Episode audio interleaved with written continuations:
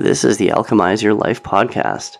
On this episode, we get into how can Buddhists see into the future and how the rest of us can actually use meditation to achieve such really interesting powers. Hi, I'm Cian Kenshin. And I'm Sophie Ma. And we're here to alchemize, alchemize your, life. life. In this podcast, we show you how to apply the principles of spirituality, prosperity, and sexuality to create true and lasting transformations in your life and business. Join us at the Prism Institute of Quantum Alchemy as we explore the ancient, esoteric teachings of Buddhism, Tantra, Hermetics, and more. As we weave these primal energies together within ourselves, we repair the fractured consciousness of humanity itself. Join us in liberating the world and realizing that the gold is in you. There's a really interesting phenomenon that happens with the brain, and specifically any sort of system that's uh, re- that has to process information in real time. Um, so, like, just imagine yourself as this um, person who is in an environment that um, has tons and tons and billions of signals coming into them at any given time, all the time, right? Little bits of information of sight, sound, touch, taste, smell, entire spheres of information and we, we, we already know that it's impossible to process all of this at the same time, right? Um, so we have a kind of a hierarchy of information processing that um, allows us to kind of focus on what's important uh, at the conscious level and kind of allow our subconscious to handle the rest. And this is this is um, this is most notable uh, in one of the uh, teachings that I have, um, which we, we call the the women in the red dress uh, teaching.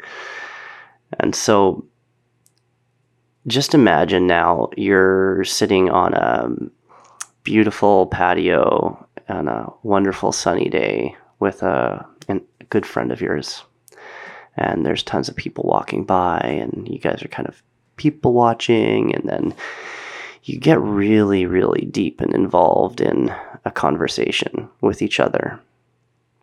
And in this conversation um, you get really really focused on each other like just like eyes locked and like going back and forth just fluidly. You know one of those conversations. And during this level of intensity in the, in the conversation, you couldn't really say like any of the people who who just walked by, say the last 10 people, you couldn't even likely say what color of shirt they were wearing at all. They're just people walking by. They're kind of in the background. And your eyes are on each other and you're totally focused.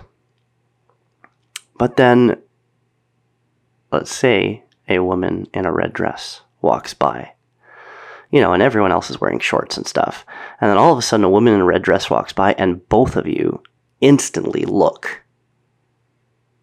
Instantly look. How does that happen? Right? Here you are, totally focused on each other, not aware of what's going on around you at all. But the interesting thing is that as soon as something interesting walks by, boom, your attention is drawn. And you both look and appreciate the form. Now, it could be a clown or it could be a man in a red dress or, you know, just insert any sort of interesting object that stands out here. The point is not that it's a woman in a red dress. The point is that it's something of interest, something out of the ordinary, something that you appreciate or are afraid of. And these are kind of the conditions that uh, our subconscious uses to determine where to direct our attention. So this is pointing at something that shows a little bit about how we process information attention and awareness. So, attention is what we're focused on, each other. And awareness is this bigger sphere, this bigger sphere of all of the information that's coming in, where there's some subconscious programs um, in, in the basal ganglia, actually, and uh, Sophie calls this the, the RAS or the reticular activating system, that is scanning all of the information, looking just pattern matching, really, really rough pattern matching, very quick. It's a very quick algorithm that has been trained that just looks for things that you're interested in, things that you're afraid of, things out of the ordinary, things that are dangerous. And as soon as it sees one of those, it pull it attempts to pull your attention. Now, if your attention's very, very focused, it, it requires a certain magnitude of the thing to pull it. But if you're just lightly attentive to something, anything will will pull your attention. And that's uh, and you know that's also a measure of how um, how concentrated you can become, how how intent you can have your attention on an object on an object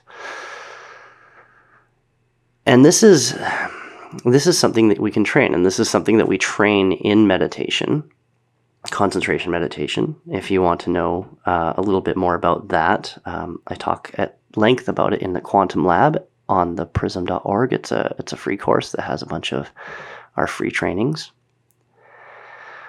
But today we're gonna we're gonna talk a little bit about um, something one of our clients was was asking us about. He's uh, doing some lucid dreaming training, and this is this is something that we uh, we discuss at length, and uh, we've both done extensive training on. Um, myself, even going to the point of astral projection at certain points. And one one of the one of the lucid dreaming training um, practices is every time you walk through a door, you stop and you imagine the room that you just walked out of. Sounds easy, right?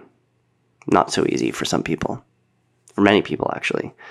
It's uh, it, it really takes a lot of practice because in most cases, the RAS, the reticular activating system, or that thing that's scanning your environment,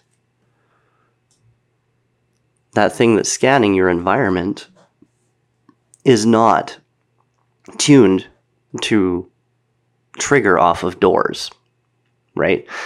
So doors just pass in the background.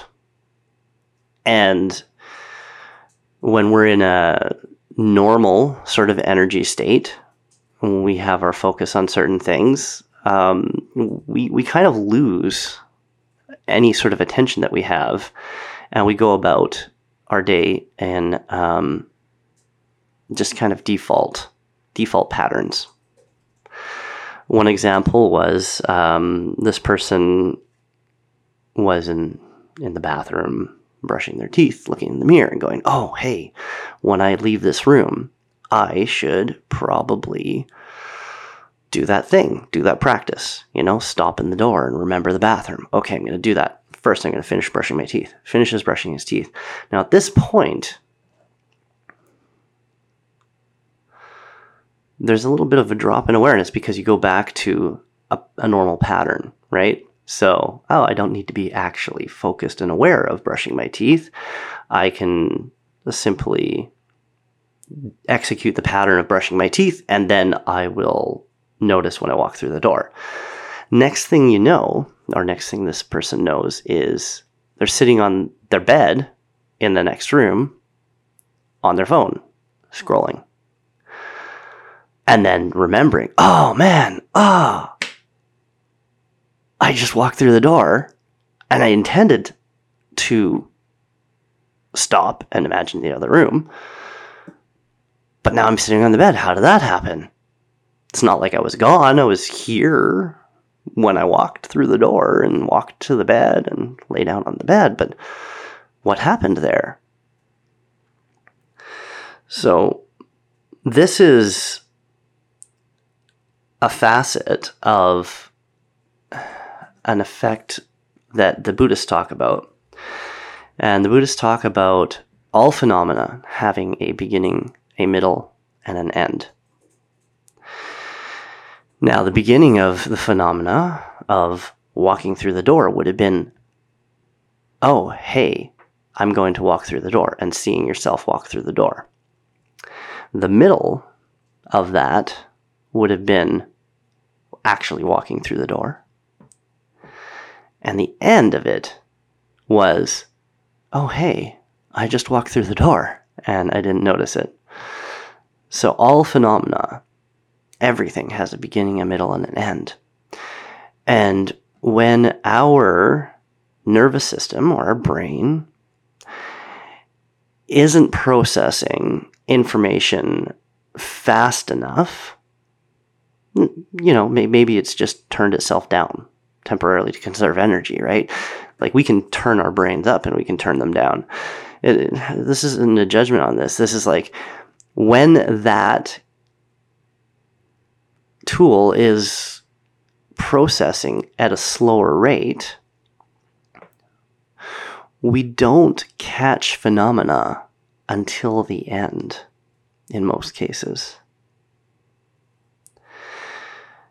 So, this goes back to that sort of real time processing of information, right? So, we're walking through the room, through the door, through the room, and onto the bed. And the conscious mind doesn't become aware of that entire arc of beginning, middle, end of the phenomena of walking through the door until it's already happened. We're just catching the end of phenomena. And this is how we end up missing things. We always, you know, we always kind of wake up at some point and go, oh, geez, how did that happen again?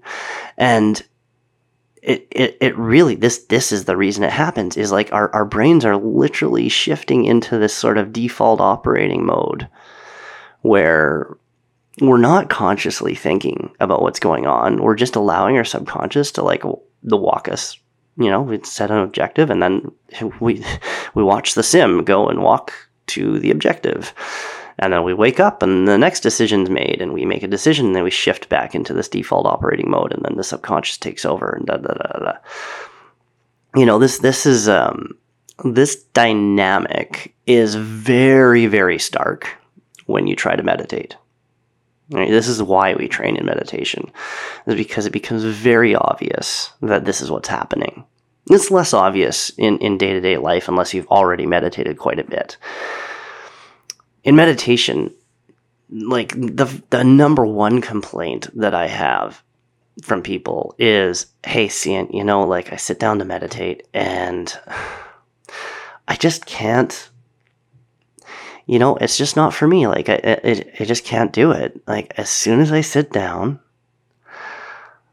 I just got like my thought, like two seconds in, and like my mind's racing, and I'm thinking about like filling the gas in the car and like having to pick up the kids, and then dinner, and then like my boss getting on my case. Like, as soon as I sit down, like all of these thoughts start racing through my head. And, you know, like I, I, thought you're supposed to like sit down and clear your mind and, you know, be still and zen and all this stuff. And I just, I just can't do it. It's not for me. And I'm like, well, you know, it sounds like you're actually doing it pretty well. And I'm like, well, well, what do you mean? Well, I mean, the first the first part of meditation is is actually just noticing that oh hey it's really busy in here. You know that, so so you got that part down. But the the second part and this is the part that most people don't know is that when you finally notice hey it's kind of busy in here the, the trick is not to like judge yourself and go, "Oh man, damn it! I'm supposed to. Okay, I'm gonna, I'm gonna like focus harder. You know, focus on my breath or in a candle or whatever it was. I'm gonna focus harder." And you know, like if you've ever tried that, that doesn't work because it just makes the, the thoughts come back harder, right? So the trick, the real trick to meditation is to really understand what's going on. And so you need to become grateful that, oh, hey, look, I noticed. I noticed my thoughts are all busy. Hey, woohoo, awesome. I'm awake. I'm awake noticing thoughts instead of just being thoughts. Isn't that interesting? You know, because like there's actually if you if you pay attention or you do it enough and then pay attention, there's a bit of time between when you um, were last focused on your breath or your candle and when you actually notice that you were lost in thought. When you actually notice, hey, it's busy in here. There's actually like you kind of get like lulled into this like low energy state and lost in thought as in the thoughts are you you're just like letting they're playing out and you're not really aware that they're playing out they're just going and then you notice oh hey i've been like thinking about all these thoughts that moment where you notice you've been thinking about all these thoughts again, is the end of phenomena. You're catching the tail end of the train of thoughts. But it's also the moment that some part of you, some subconscious part of you, decided to wake you up. Decided to put you into a higher energy state, decided to bring the conscious mind, the decision making facility, the reflective capacity back online, the metacognition back online, decided to turn you on and when you get turned on and then you get angry at yourself, really angry at your subconscious, it's like, oh, you don't want to be awake. Got it. Message received, I will not wake you up very often then, only when needed. And this becomes a problem because then meditation gets harder. And in fact, the, your entire life gets harder when you start not getting woken up except when absolutely needed because you're just running default patterns your entire life. And then you just wonder why everything's a fucking mess. and then you start meditating properly and it starts you start reinforcing it by being grateful for being woken up. And it's like oh okay so he wants that more. And then starts giving to you more more often and quicker. So the time between falling asleep and waking up gets shorter and shorter and shorter. And you know eventually you train long enough and it can get very very small. In fact infinitesimally small. Unnoticeably small and that's a really wonderful place to be. It also requires training because this is a higher energetic state of operating. Your brain needs more fuel in order to operate at the conscious level like that. When you're in that kind of lulled state, you're just scrolling or you're just kind of like shuffling from one room to the other. You know, you don't need much energy to do that. So the subconscious has got it, and that is, it's running all the time anyways. So you know, might as well let it take all the energy, and you know, that conscious person. Well, we don't need them very often, right? So it's kind of like going to the gym, right? If you if you want to be able to help your body lift a couch, you, you gotta or, or a fridge. Well, maybe that's a better example. Uh, you, you probably got to be going to the gym and like lifting weights a little bit so that it doesn't strain you so much right? So, so meditation, concentration meditation, the form that I just spoke about, is a way of training the mind to operate in higher energy states more often.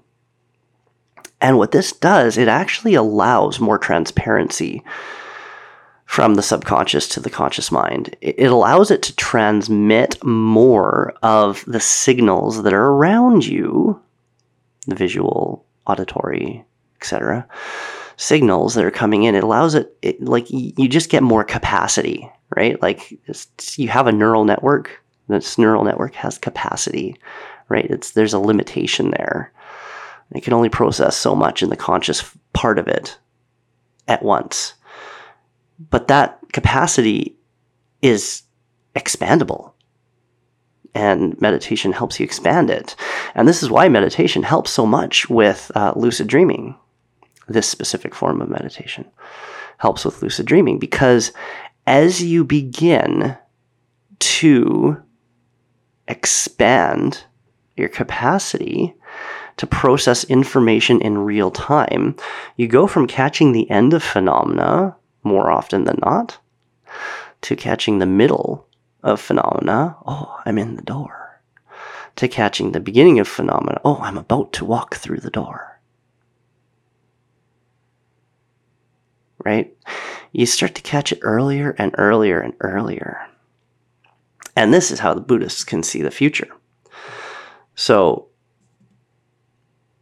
there's another aspect to this sort of idea uh, of seeing the future, feeling the future. And it's exemplified by the fact that, um, you know, we, we are all manifestors. And our everything around us that's happening, we are manifesting through subconscious beliefs, patterns, etc these things are all happening. And and you know, if you think about this beginning, middle, end, end of phenomena, it's actually quite literally true, even in just the physical realm. That the subconscious is manifesting you walking through the door, and then you're experiencing it after the fact. So you're instead of being in real time, you're behind time, right? You're catching things at the after they've happened. If you train enough, you can get into real time where you're catching things in the moment. The timeless now. But there's actually a little bit more available based off of the fact that the subconscious is literally creating the environment that we're in. And that is that there's a piece of our subconscious that's actually ahead of the physical experience, ahead of real time, so to speak interacting with all the other subconsciouses and, and the sub and the unconscious field and literally like co-creating the moment that's about to happen.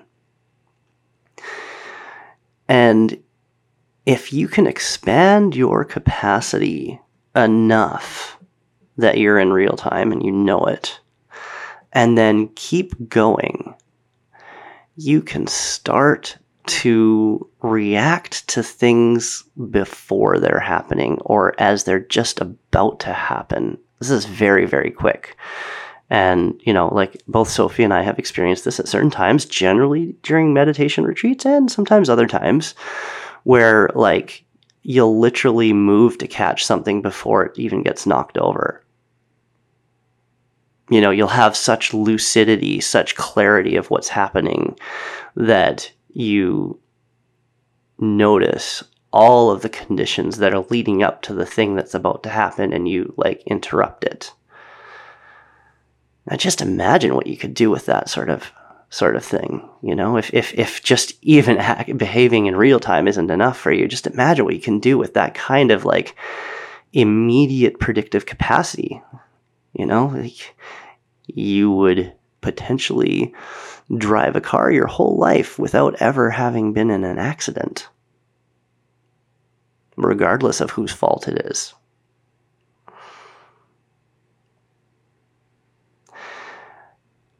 Yeah, there's another interesting aspect of this. The HeartMath Institute um, did some research on, on this, this sort of effect.